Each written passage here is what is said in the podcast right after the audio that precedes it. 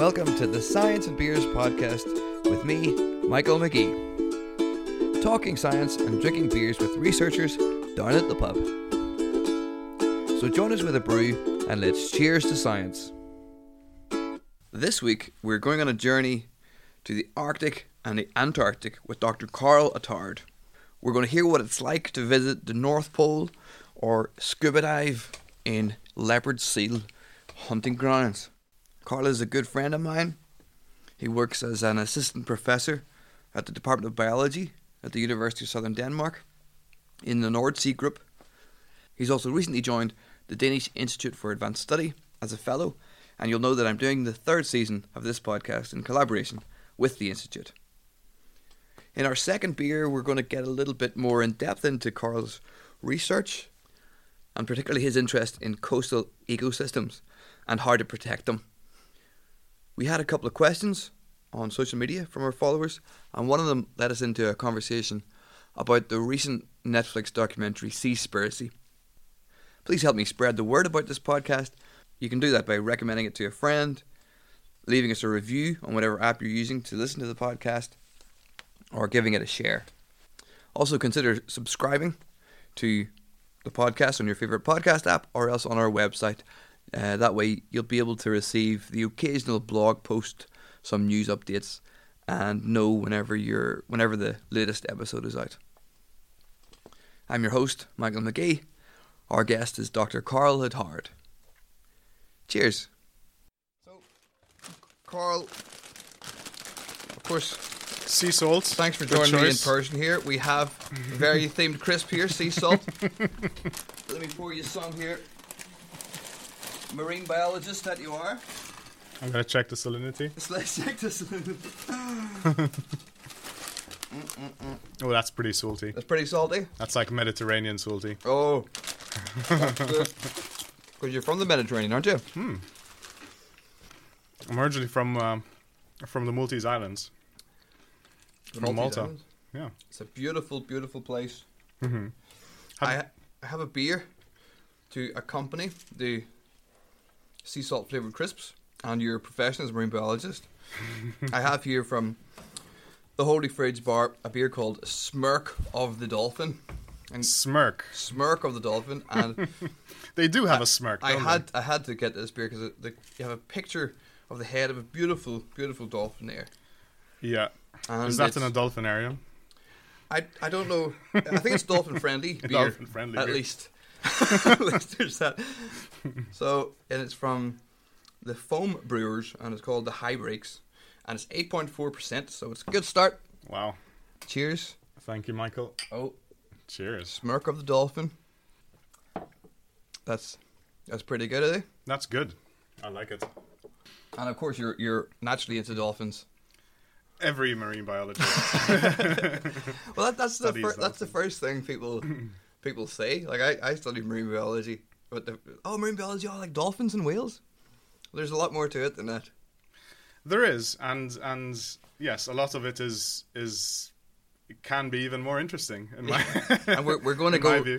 We're going to get on to talk about that a bit later on and your specific interest. But before that, I want to talk about talk about uh, travel because I know that your work has brought you to many interesting places.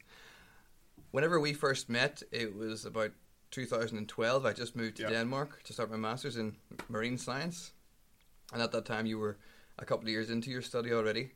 Mhm. And uh, I think whenever I arrived in Denmark, you were already in Greenland. Yeah, yeah. So that- I was living in Greenland for for eighteen, or well, close to eighteen months, a year and a half, uh, as part of my as part of my PhD.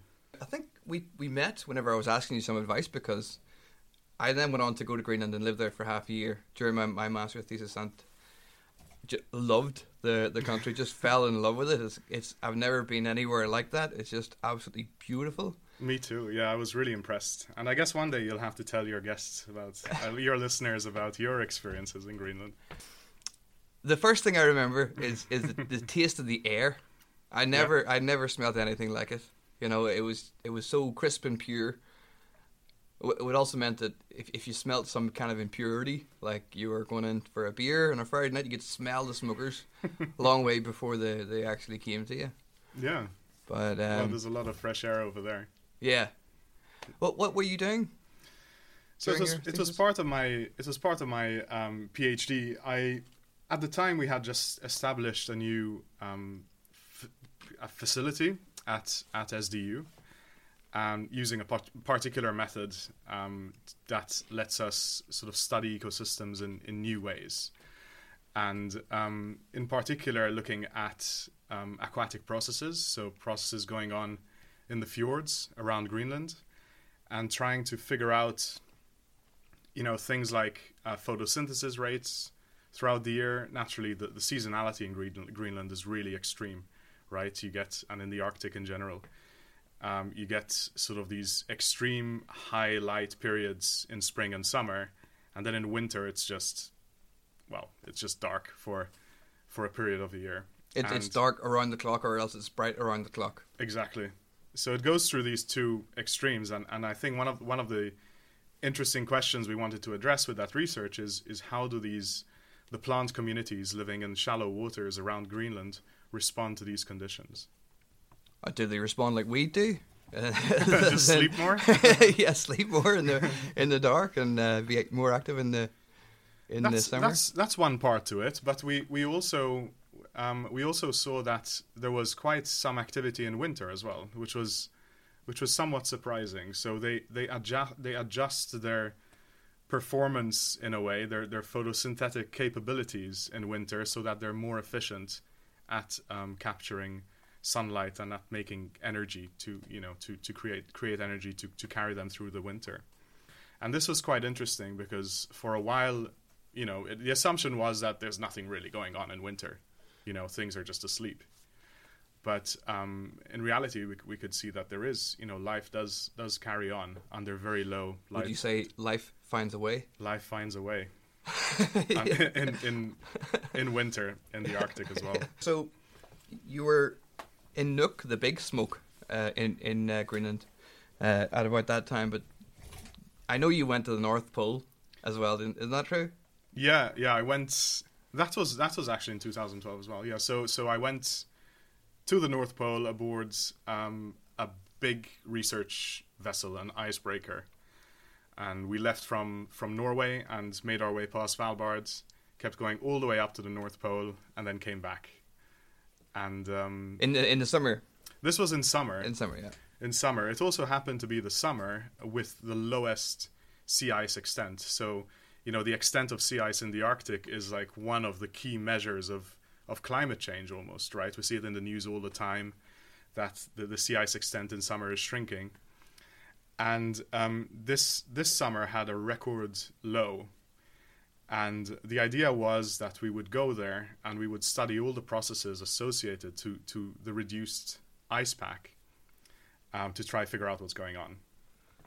And what what was going on then? In that, in that particularly unique year. It's um, so one of one of the interesting results that we saw is that um, so so the ice pack acts very much as an almost upside down garden. So first of all, the Arctic Ocean is quite. It has these large shelf areas that are very shallow, but the the central parts of it are quite deep. They go to about four thousand meters. And then you have this, you know, thin film of ice on the surface, right? That is in and of itself is an entire ecosystem.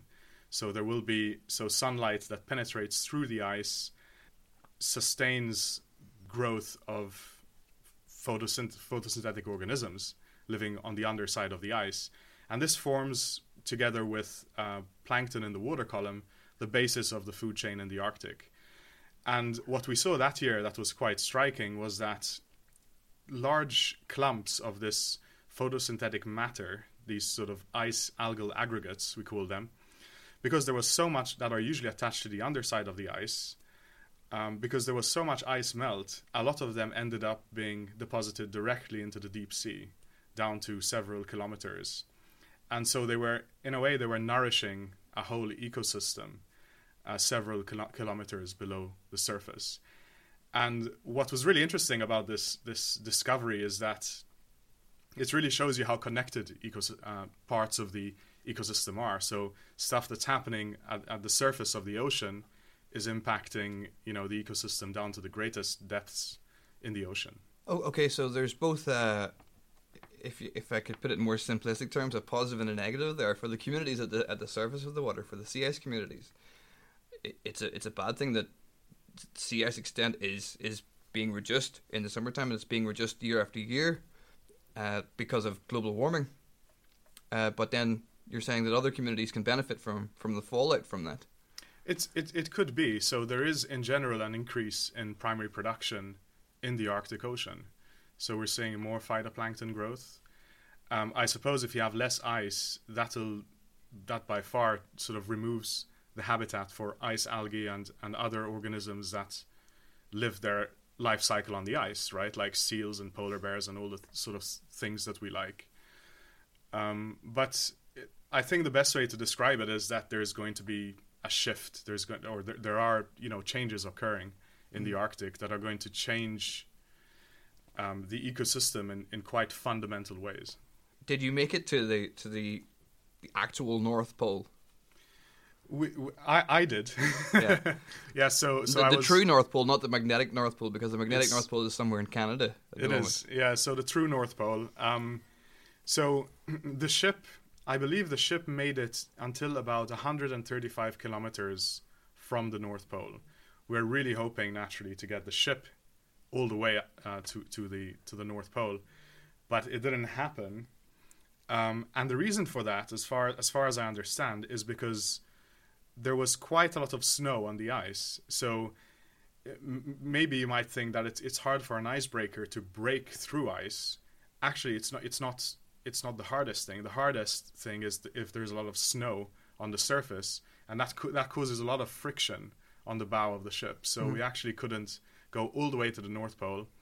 But I was lucky enough to get on a helicopter that was passing over the North Pole during that expedition. So this was a big ship, right? It had two helicopters and some of the uh, sea ice um, physicists wanted to measure the thickness of the ice at the North Pole. So I I got the um, you know I got under the passenger seat and and we made it there and yeah it was it was a pretty incredible sight that year. How how was the feeling to to be at the top of the world? it was really it was it was really surreal. Um, it's so usually when when they do these sort of trips, so these trips happen every few years, I guess. And when they get to the North Pole, there's usually a race that people do around the world, right? so you've been you've been literally around the world. you've been you, you, you do a little um, you know a kilometer or whatever race around around the North Pole, so you've gone around the world. Um, we couldn't do that, but it was it was really surreal in other ways. I think the most striking thing was how little ice there actually was. You know, you're up there in the North Pole, you just think it's just a frozen wonderland, right? And it's it's not. It's just full of full of um, melt ponds and. Uh, but it, it was a fascinating sight. It was really surreal to think that we were so far up north, and I was in a helicopter flying over the sea ice. Yeah. Um, so yeah, it was definitely one to remember. Wh- Whenever you're talking about the, the health of the ice, you're talking about uh, the, the thickness of it. Because if it's very thick, then it hasn't been melted for, for many years. How, how thick was the ice at, ice at the North Pole? A lot of it, I think, was was about a meter That's not. Thick. That's that's maybe one year's worth of. Uh, exactly. So it's the sort of ice that would that would melt in summer probably, wow. and then and then f- um, form again in winter. Uh, the the mul- what we call multi-year ice, so ice that has survived several cycles of of thaw, is um, there's very little of that left, and it's mostly focused around northern Canada. So it's in, in, in the you know in the central Arctic. There's there's actually they think there's very little um, multi-year ice at all. Wow. Well, the, the the ice does grow back every winter, but if it melts every every summer, then Exactly. Really, the the you know the There's a problem. the, the the ice ecosystem springs to life in Mm. uh, you know when the light comes back, right? But if in summer, in late summer, there's not going to be ice, then there's not going to be you know the whole ecosystem associated to to the ice pack. So naturally, that's one one concern sort of thing about about climate change and Yeah. reduce sea ice cover. Yeah. So you're you're one of the, the very few people that I know. In fact, you're the only person I know that, know that has also been to uh, to Antarctica. right. Yeah. How did you get from Denmark to Antarctica? Yeah. So um, Antarctica is is extremely remote, right? So I think there are are some commercial flights going to Antar- to the peninsula in Mhm. Antarctica.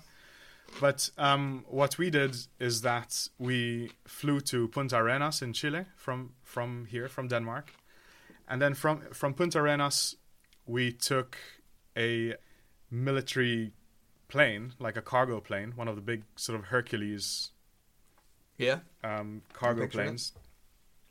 So we flew with the Chilean military aboard a Hercules and landed on King George Island, which is one of the first land masses you get to in Antarctica, um, along the on, on the on the peninsula. And then from from King George Island, we uh, took we got onto a military ship. So we spent a few days in, on King George Island, and then uh, took a, took a military ship for a few days to a small island Mhm. um, along the peninsula where there was the where there was a the Chile, Chilean base. Uh, altogether, I think it took us a week to get there, and um, Wow. and our departure t- uh, eight weeks later was delayed by a further two weeks because we wanted to get uh, to gather more data. And uh, so, so naturally, you're at the you're sort of at, at the mercy of this wild weather, right? And once you get into the water to collect your your samples, you become a part of the food chain, basically, as well. And you're very, very aware of that. Okay. What, what do you mean? Did you see some leopard seals? Yes, uh, that was it. Was actually the first the first thing that we saw when we got to the research base was a leopard seal, you know, um, eating a penguin in the water, and we needed to be in that water the Ah. following day. How big? How big are these guys? I, they're they're like meters and meters. They're massive. they're absolutely huge. Um. So, yeah. So it, so it is an incredible place, but it's also an incredibly difficult place to to do research. So, so well. how, how did you feel putting on your uh, your uh, pretty thick dry suit? I imagine, and, and getting in the water. yeah, it it was it was exciting. it, it was exciting. You know, you get a, you're a little bit nervous uh, because these things are huge, and they're also very curious. Uh-huh. So it they don't necessarily need to attack you, right? To cause to cause harm. They could just come by and give you a little peck, and just you know rip your rip your regulator hose off, Uh-huh. and then you're down there at whatever twenty meters, or they just could could grab you and drag you to the surface um, without really, you know, wanting to wanting to hurt you. I don't I don't think that they necessarily want to hurt you, but I think they're just you know curious and big creatures. Yeah. Um, so it's a little bit nervous, but once you fo- you are w- once you focus on your tasks, the things you need to do at the bottom, you get it done. You know, there's someone um, in a rib on the surface looking out for leopard seals, and and and if they do see something, then they would. You'd usually like bang two two metal rods together at the surface, Mhm. and we should be able to hear that down at the bottom so the the the, the fascinate like there are a lot of fascinating things about Antarctica, but but one of the things is that it's permanently cold, right? So the the waters when we were there in summer were only about one and a half degrees C. Mhm. So, but life flourishes there, right? We see a huge abundance of animals. Um, it really takes your breath away when you see, you know, thousands of penguins, or um, you know, tens of humpback whales, or What what did the thousands of penguins smell like? you know, I, I've never smelled thousands of penguins, so I'm really yeah, curious. we were we were actually living living among them for, for, for several weeks. So I, I got a I, I don't know I must have gotten you know used to it, but it's I, all I know is that it certainly got worse when they had their their pup when they had their babies. You know when they had um, when there were little penguins that were just sort of pooping all over the place.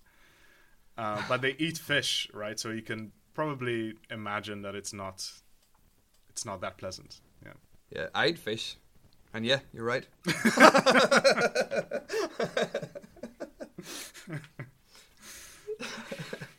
so, what, what were you doing in the Antarctica? a lot of the work we did there is basically just describing the habitats and the ecosystems. So there was part of the work that dealt with um, just collecting samples, taking photos, because for for this part of Antarctica, there wasn't even an accurate bathymetric map. We didn't really even know the depth. Yeah. You know, before before we really went there and So mapped you're it you're, you're you're like a proper pioneer and adventure. a pro- a proper a- pioneer. At least so, some of the data, there is some data, but it's from from decades ago when they didn't have you know the modern tools we have today. So I think I I think you know a lot of what we did was actually just trying to describe these ecosystems to set the record, right? So that there will be one record and, and from there, and um, then we can do sort of subsequent uh, you know, through subsequent visits, we can see whether the ecosystem changes or whether it stays the same over time. And um, so, part of the work we did, we were mapping out the seafloor. We we were doing a lot of diving, taking samples, identifying um, organisms, and then there was also part, another part of our uh, of our work that we were there to do specifically was the these carbon flux um, measurements. So we wanted to figure out whether the seafloor around Antarctica was a net, you could say a net source or a net sink of CO2. That, that, that could be one way, one way to put it, but this also has important implications for the ecosystem. So if we can figure out how much primary production, for instance, is taking place in these areas, we could then um, figure out how important the seafloor could be for sort of sustaining, for nourishing the communities of um, of organisms we see in the waters over there, which range from you know the, that's that's them at the bottom of the food chain, right? The the photosynthetic production, and from there we see you know you know several um, layers within the within the food chain, all the way up to um, the scary leopard seals. So without a, healthy sea sea bottom, without a healthy uh, grip of algae, you don't have any leopard seals. You don't have any humpback whales. Yeah, that's that's that's part of the part of the puzzle is Yeah. figuring out where this prime this photosynthesis, this primary production comes from, and how much of it comes from the water in terms of the plankton, and how much is is on the sea floor. Okay. So that's that's part of the puzzle we're trying to solve. One one of the really interesting things about Antarctica is that despite there being despite it being very cold and very like extreme, se- you know, se- seasonally, uh, we do see really high primary production rates, and this is required, right? For I mean, if you just look at the sheer numbers of animals, of large animals on Antarctica, they need to be eating all the time, right? They're eating krill, they're eating fish, they're eating all sorts of things, and those and that level of the food chain is then in turn sustained through largely through sort of um, primary production through pho- photosynthetic production. So um, that was really our job to try to figure out how important the seafloor was for contributing to uh, primary production in this in this system. Greenland, or no, sorry, the Arctic or Antarctic. Which was your favorite to visit? The the most sort of impressive place was Antarctica, Yeah. for sure. Yeah, hands down. It's just the and I, I mean you must have gotten some similar impressions when you were in Greenland of the space. It's just it's kind of hard to put a scale bar on it. Mm-hmm. You know, you're just seeing these huge glaciers and, and, and mountains, and your eye is sort of looking for something to put, you know, to to, to compare it to. Yeah. But um, the the the really impressive thing about Antarctica is, despite it being like a huge continent, there's very little space along the coast because the glaciers keep coming out all the way to the water, and in some cases on the water as well. And so there are just these tiny slithers of land, um, and that's it. And you know these these small bits of land are just then packed with thousands of penguins. Mhm. So it's it's a it's a very impressive place. It's it's just the scale of it is just it, it's it's hard to make sense of in a way. Yeah. Yeah. Well, one thing I found very humbling in, in Greenland was the was how fierce the the weather could be, just out of the blue. Mhm. You you could some days you could go outside, you know, blue skies. There's no wind, and you could go out in a t-shirt. But then sometimes the wind picked up where you couldn't you couldn't walk. Like it blew you on your ass, and you had to like crawl to the nearest post, and pull yourself up, and you're just like humbled at the at how fierce it could be. Yeah, yeah. It's there, there is there is always that that sense, you know, that you need to be aware of things around you, and you know when you're working on the ice in the in the central Arctic, there are polar bears right around you. You know they're there, and it's also it can be extremely foggy. Uh huh. So yeah. you know there are p- people. You know the- it's it is it is a well coordinated um, expedition overall. There'll be people on polar bear guard, both on the bridge and the ship, and also on the ice. But at some points, you just think, you know, a, 40, a polar bear can run at like forty whatever kilometers per hour, Mhm. and um, I mean, what what you know, and if it's if it's foggy and visibility is, is not that that, so there's there's always this inherent danger. But I think you just learn to to cope with it, and you just put all the measures possible in place Mhm. so that everyone feels safe and um, you can get the job done, basically. I'll, I'll tell you the story about uh, about Greenland. So so uh, it, yeah, in Greenland it, it, there's not a lot of not a lot of fresh vegetables, or it takes a, it takes a lot to import food. So people do hunt, and people hunt because for, for conservation reasons. The reindeers can be so abundant in the in the summertime that if there's a bad winter following, there was there was so many reindeers eating all the vegetation that they can't live through the winter, and then the whole population crashes. So they, there's a quoting or a hunting quota for reindeer. Mhm. Uh, Interesting. and I, and I said that for anybody listening who's against against hunting, it, it's it's it's it's a sport. I find it very fun, but it's also it's something that uh, that's done for the, the good of the, reindeer population.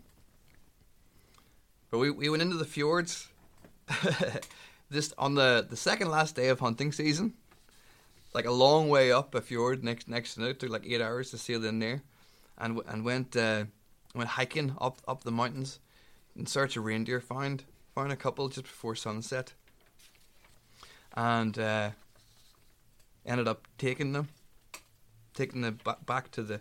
Sorry, I forgot a part of the story. We took a, a little rubber boat the whole way up a very long freshwater river, but by this stage it was getting dark. The sun just went down. We got back to our little rubber boat at the end of the river, the river, but the river was frozen. So we're thinking, okay, not good. We're, we're, we're it's a long way back to the to the main boat. Uh, maybe we can wait until the next high tide so the salt water can come in and defrost this this freshwater um, ice. So then we got ready to, to buckle down for a few hours underneath the survival blanket. The the lady Christine who was taking taking me in, in hunting, she the whole day she was just talking about how how uh, dangerous polar bears were, how they, they wouldn't do anything with the our rifles and the bullets in the rifles, how it would just make them more angry. And uh, and there's usually a polar bear in this area uh, at this time of the year every year.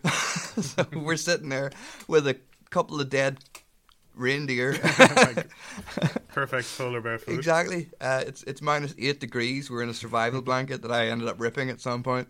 We're looking up at the beautiful aurora borealis, uh, which is gorgeous, but you're distracted by all the rustling in the vegetation around you. Eventually, the high tide came in, didn't do anything to the to the to the ice. We made it back to the to the our proper boat. Uh, by this stage, the fr- the salt water had frozen, and we had an eight-hour trip back to back to the place we were living. So we're, we're sitting at the front of the boat, just slowly grinding against the ice, and that horrible. Uh, And we're sitting at the front just in case uh, the the ice ripped the the fiberglass apart. So then we could go to the back of the boat and lift the hole above the water. Fog just came out of nowhere, just out of absolute nowhere. There's fog descends, and then in a place where they never see icebergs, we started to see icebergs just a few meters from the boat. and then uh, many hours later, we managed to get it, get back to the back to where we were staying, and and uh, I think we had a whiskey then. you think? yeah. Yeah, it's um, it is it is one of those those places where things can change really quickly. Um, and I've I've had s- sort of similar experiences where we've been out on a boat on the boats, and um, you know, there's just flat calm, and um, then suddenly, you know, beautiful sailing conditions, and then out of nowhere the tide changes, brings in a load of ice from I- icebergs, and suddenly you're caught in between this in in in between this sort of f- entire fields of of ice, Mhm. and you can't really do anything about it but just wait it out, basically.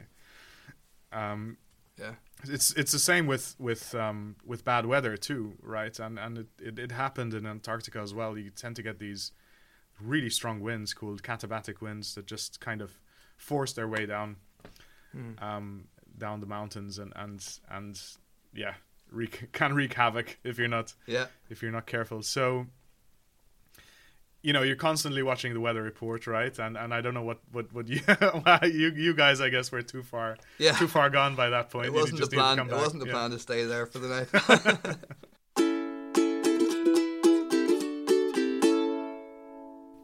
so, b- before you continue, Carl, uh, could you could you describe, in, in simple terms, a carbon cycle? So a, a carbon cycle is um, is one of the many what we call biogeochemical cycles on Earth, and and it concerns sort of the movement and the transformation. We call it the flux of chemical elements um, such as carbon between living and non-living forms. When I talk about carbon the carbon cycle within the, the context of my research, it's usually looking at uh, the balance between photosynthesis, which is the production of living biomass, uh, living plant biomass from CO2, and its reverse process, which is called respiration. And um, one thing I guess to realize is that coastal zones are really hotspots for these processes.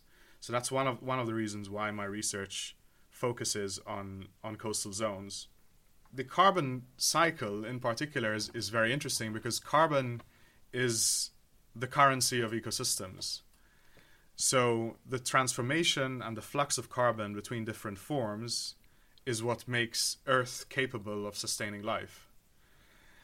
Um, one example of this, for instance, could be that you know living matter from the time of the dinosaurs, 100 million years ago, um, that was buried in the earth uh, was you know dug up now today Yeah. um, as as oil, and it was burned to generate energy, and then it enters the atmosphere as CO two, right? Mhm.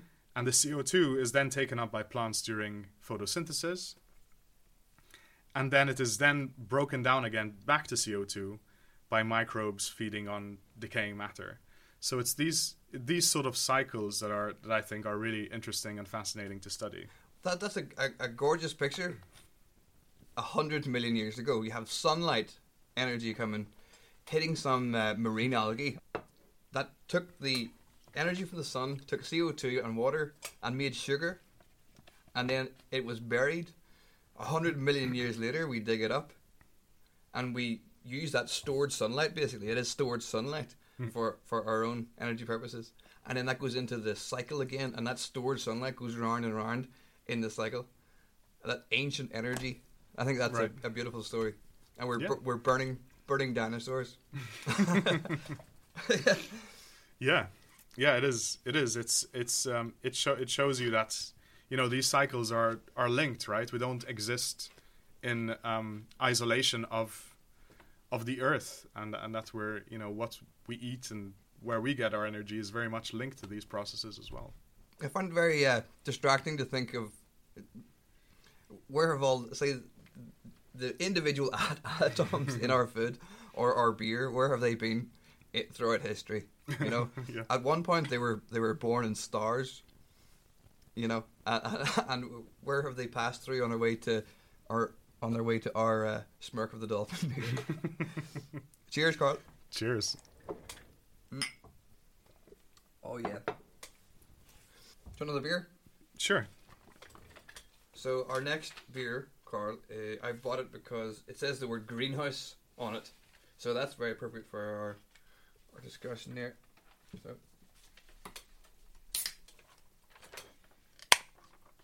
Mm-mm-mm. This is from in Greenhouse Imperial Lager, conditioned on American oak, Very nice. whatever that means. Uh, it's from the uh, the brewing company Evil Twin. Do you know the story behind Evil Twin? Uh, Was he bad? well, uh, Mikkeller is probably one of the most known beer, like a you could you could call it a microbrewery, but it's really global now, and they're they do fantastic beer. But the the brother and the, the guy Mikkeller had a bit of an argument a while ago, so the brother went off to start his own beer company, and it's called Evil Twin, Oh, and it's it's just, Controversy. just as nice as Mikkeller. There you go, Carl. Yeah. Cheers.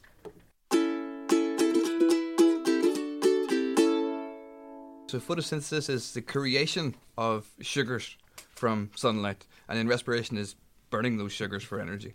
Uh, can you describe scenarios where these are out of balance with each other? For example, whenever there's more photosynthesis than respiration, or also whenever there's more respiration Mhm. compared to photosynthesis. Yeah, sure. So so that's like one of, one of the big questions in the ocean, I would say, is to try to figure out this balance exactly. Um, because this so so whenever you measure these these processes, uh, you're doing it over a specific area of the seafloor, typically within a certain habitat. Um, and there are, you know, like like ecosystems on land, there are many different habitats in the coastal ocean as well. Anyone who has been sort of snorkeling around uh, Denmark, um, you know, if you're brave enough, or uh, or other places, Yeah, there You are other places. there are other places. you would have seen that. Um, you know, you would have seen things like seagrasses, probably that just look like meadows, just just on land. Um, you probably would have seen some some mussels, some you know some uh, these these shellfish on the seafloor as well. And one of the questions that I try to to address in my research is to try to figure out the balance between photosynthesis and respiration in these habitats. And the reason why that's really interesting is because it it tells you something about how something important about how these habitats function. So, for instance, in one one of our recent projects, we looked at these processes in many different habitats in in the Baltic Sea. And what we deduced from that work was that um, mussel reefs, for instance, which are quite widespread, they respire much more than they they photosynthesize. So that means that there's an imbalance there, and they need to somehow get this organic matter from somewhere else. And the way that they accomplish that is that they're really good at filtering water, right? So they filter huge volumes of water, they get all the plankton in the water out of it, and then they use that organic matter to sort of fuel their metabolism. At the other end of the spectrum, we have um, what we call macroalgal beds. They're sort of these brown macroalgae that you see when you're walking along the coast. They grow on rocks, so and and what they do is they they they have their whole they have a holdfast they attach to the rocks and then they grow up vertically into the water column and harvest um, the sunlight like that and photosynthesize. And what we see from our measurements is that they photosynthesize much more than they respire. And what this means essentially is that they can accumulate much more carbon, and depending on whether they can they can store the carbon in the habitat or not, which in this case they can't because they're on rock, it cannot accumulate in the sediments beneath them. Uh, the carbon gets exported to surrounding habitats and, and fuels other parts of the ecosystem. We, we've uh, we've talked about the importance of these coastal habitats. How can we protect these coastal habitats? Yeah, so this is being done through conservation and through a lesser and to a lesser extent through restoration.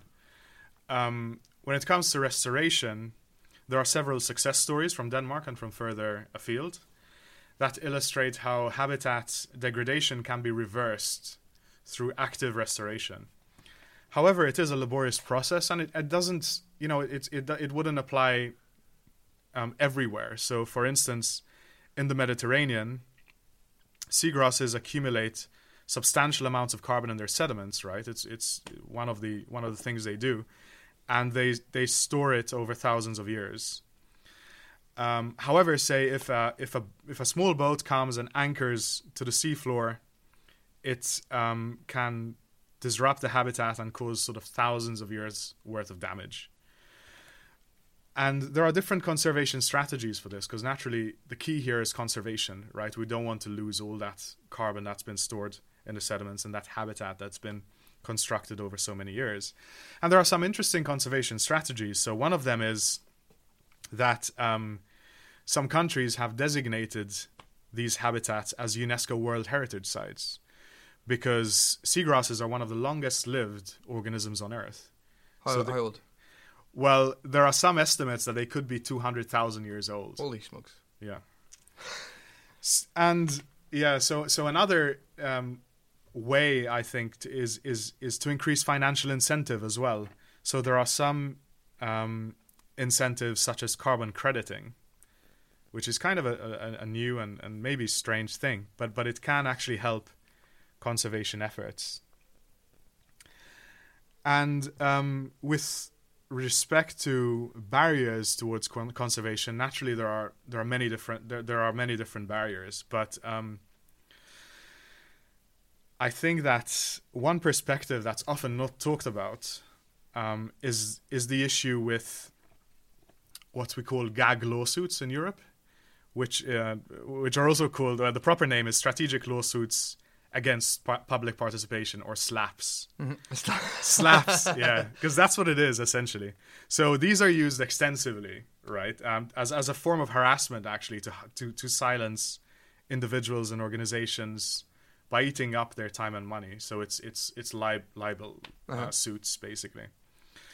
Uh, however um, last year so, so the, the whole idea is that there are people who are um, you know whistleblowers maybe holding people to account or maybe just watchdogs, you know, journalists releasing a certain, uh, writing an article about about it, and what they can find often is that is that organizations with with vested interests whether it's a company or a politician, um, then suddenly file these lawsuits against them. That's meant to just intimidate them, right, to silence them, and it's it's actually a really seri- serious issue. But um, and last year, Greenpeace got together with more than hundred other NGOs and they published a policy paper.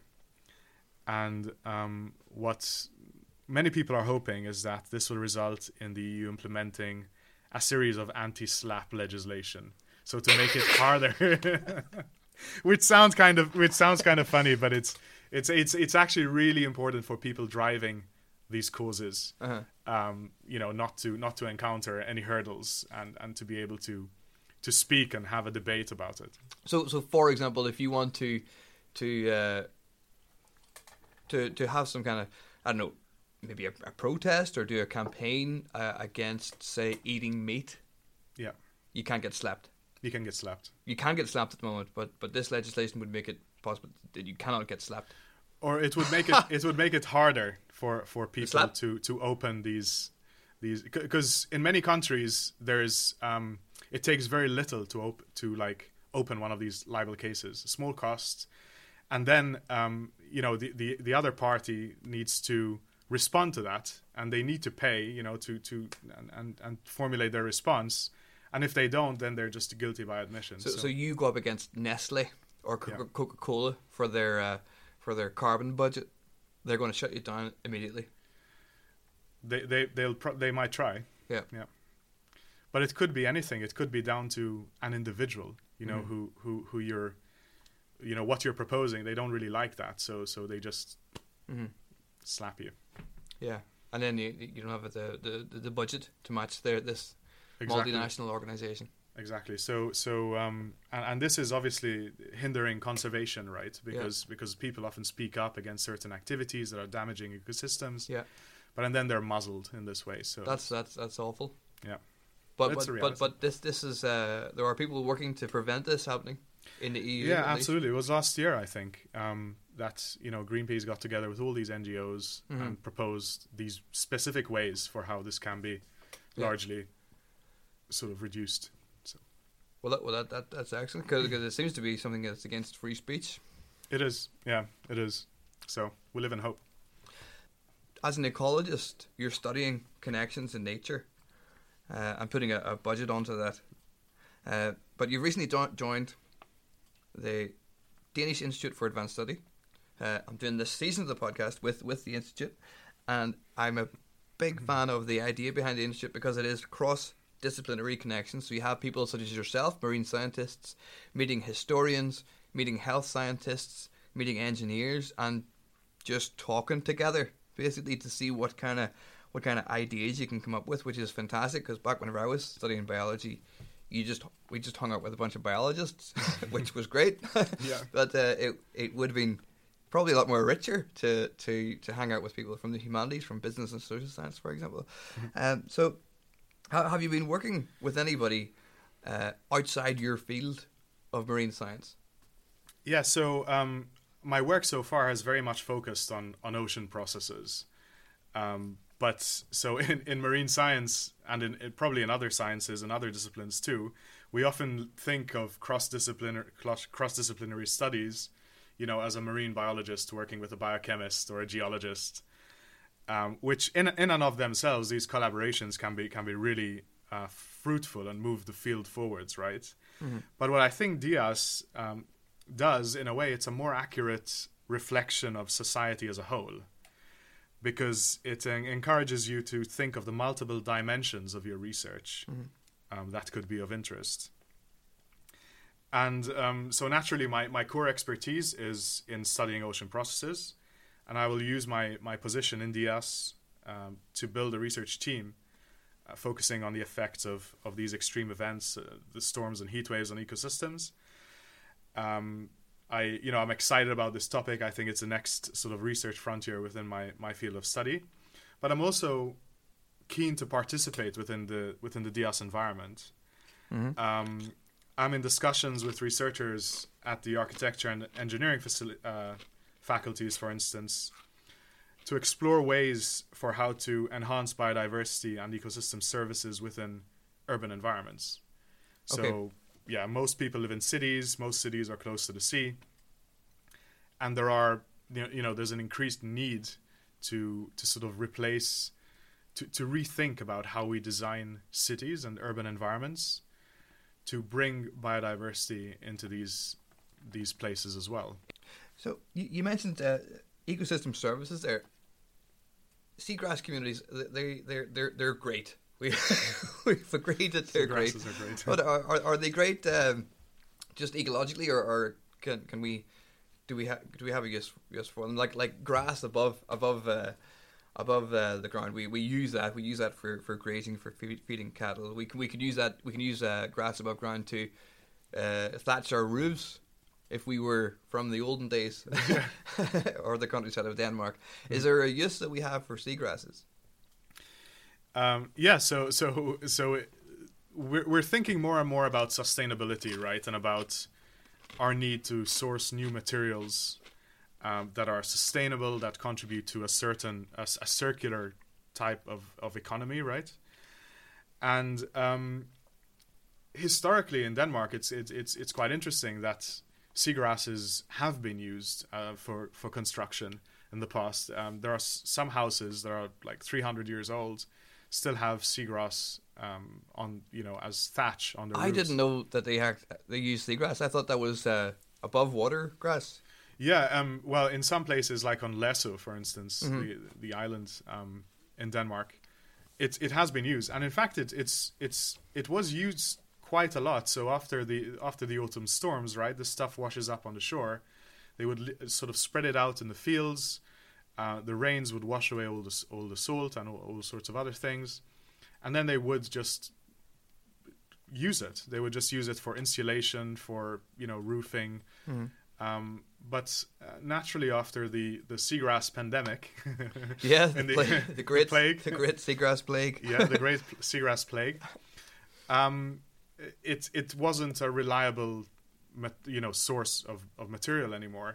So, and and then there were all the inventions that came after that, and and you know, it, it, it wasn't the, the the best material to use anymore. But but nowadays, um, we're looking more and more towards this the, towards um, you know sourcing new materials that are more sustainable and i think you know seagrasses could be could be one option there where you can extract you know you could you could use the fibers for seagrass so with very little processing you know much less than than than hemp for instance you could just use these fibers that are naturally fire and rot resistant and, and pest resistant um, and make some sort of materials out of them so so i'm also in discussions with with uh, material scientists and architects at SDU to um, to see how we could use these sort of materials uh, for construction in particular.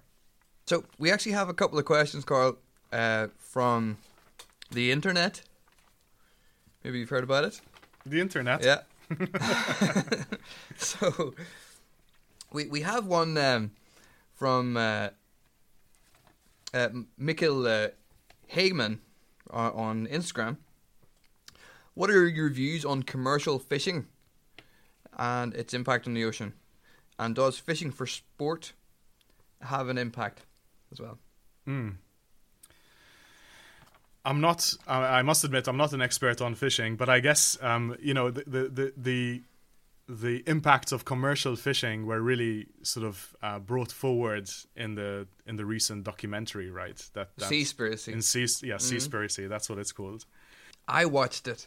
You did, and, and it was. Uh, have you watched it? I did actually. Yeah, well, a few I, days ago. The immediate impact for me was well, first of all, it, it, he's, he's he's I'm sure that he's uh, exaggerating here, but I still it hit me. It hit me very hmm. emotionally, thinking, okay, I can't eat any fish anymore. This is uh, this is this is really quite. Uh, I, am haunted by the images uh, that were shared on the on the on the documentary, but uh, then I went looking into some of the quotes that were used. For example, there's going to be no fish in the oceans by 2048 that was a paper published in 2006, and very quickly the authors retracted it. And uh, since then, there's been a lot of papers to say that okay, that, that is not the case. And if you're looking up information for a documentary like that, you're going to be able to see that this 2006 paper has been retracted, and you're going to see how many other scientists have denied those claims, but still he included it in the documentary, mm-hmm. and and that really that I, I find that he of course he had a he had an agenda and he wanted to get he basically wanted to get people to stop eating fish. But because he misused science, the more you misuse science, the more mistrust you grow in the general public in science. Yeah. because mm-hmm. it, science is the only way that we have of observing the world and using data to rule out mm-hmm. your bias or your emotional connection to the subject. Right, and and I think I mean okay, so I, I have mixed feelings about it uh, as well, but um, I I guess one consideration is okay. So what does Sea Spirit? What does this um, documentary represent?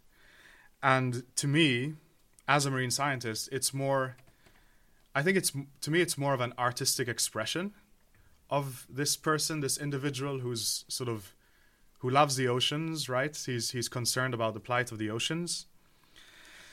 Mm-hmm. So he makes a movie about the ocean as seen from his perspective. And this movie makes it onto the uh, net Netflix top 10 list, right? Which yeah. is which is obviously a, a great achievement. Um, I I am pr- convinced that the issues he discusses are real. So they are real issues and um, from what I understand, people mostly take issue with the statistics that are being presented. And yeah, some of them sounded, you know, I had sort of, I thought some of them sounded sounded uh, incorrect as well, mm-hmm. or maybe they were misinterpreted.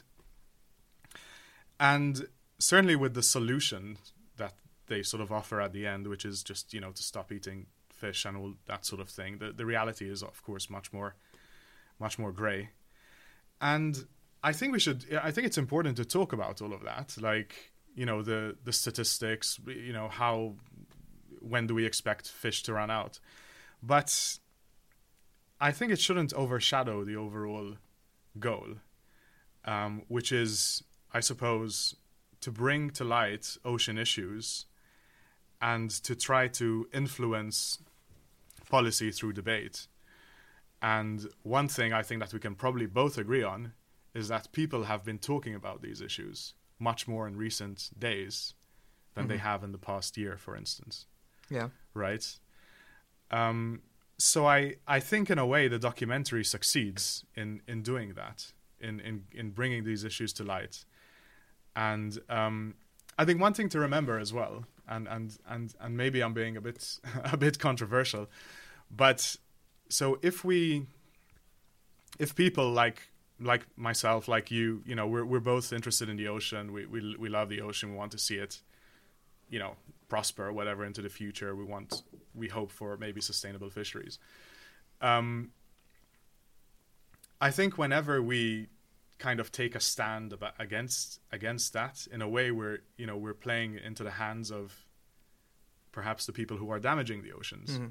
You know, so so so I, I'm not personally, I'm not too concerned about it. Mhm. I I think it's actually, it actually succeeds in bringing a lot of these these issues to light. I've been talking to my you know to my parents about eating salmon, so you know my mom asked me like, is there really you know is there really a color chart for salmon and, Yeah. and all these sort of things and and oh do they really throw away so many so many dead dead fish and all that sort of stuff.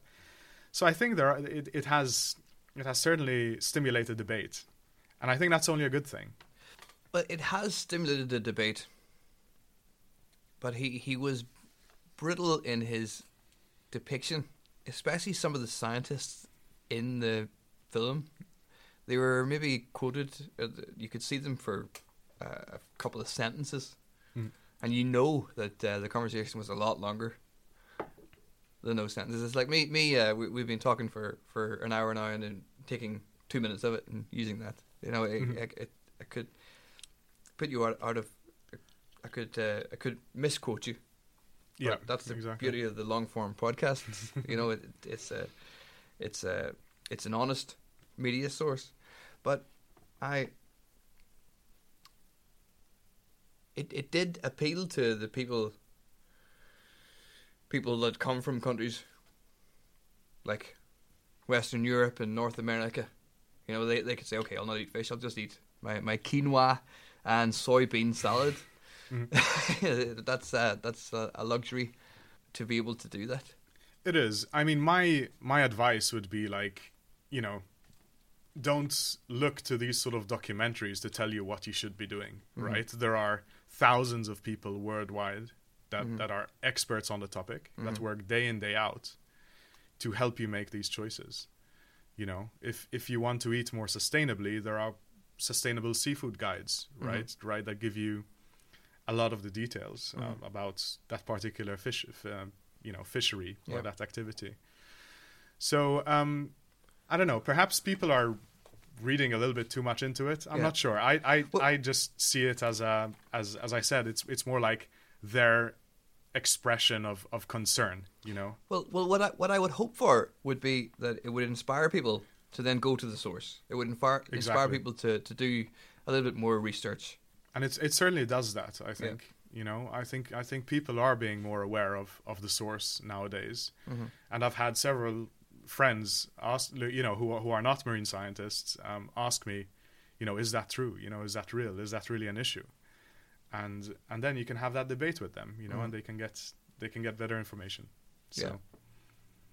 Well, this is what we want to do with Science and Beers. We want to inspire science-driven uh, or data-driven debate uh, in bars once the bars open, and they're going to open very soon. If you're listening in the future and the bars are open, there was a point in 2021, 2020 where there was a plague and we couldn't go to the bars, which is why myself and Carl here we're sitting in a we're sitting in actually in a music studio. There's a there's a drum kit over there. There's a piano and loads of basses around here, and uh, we're drinking cans.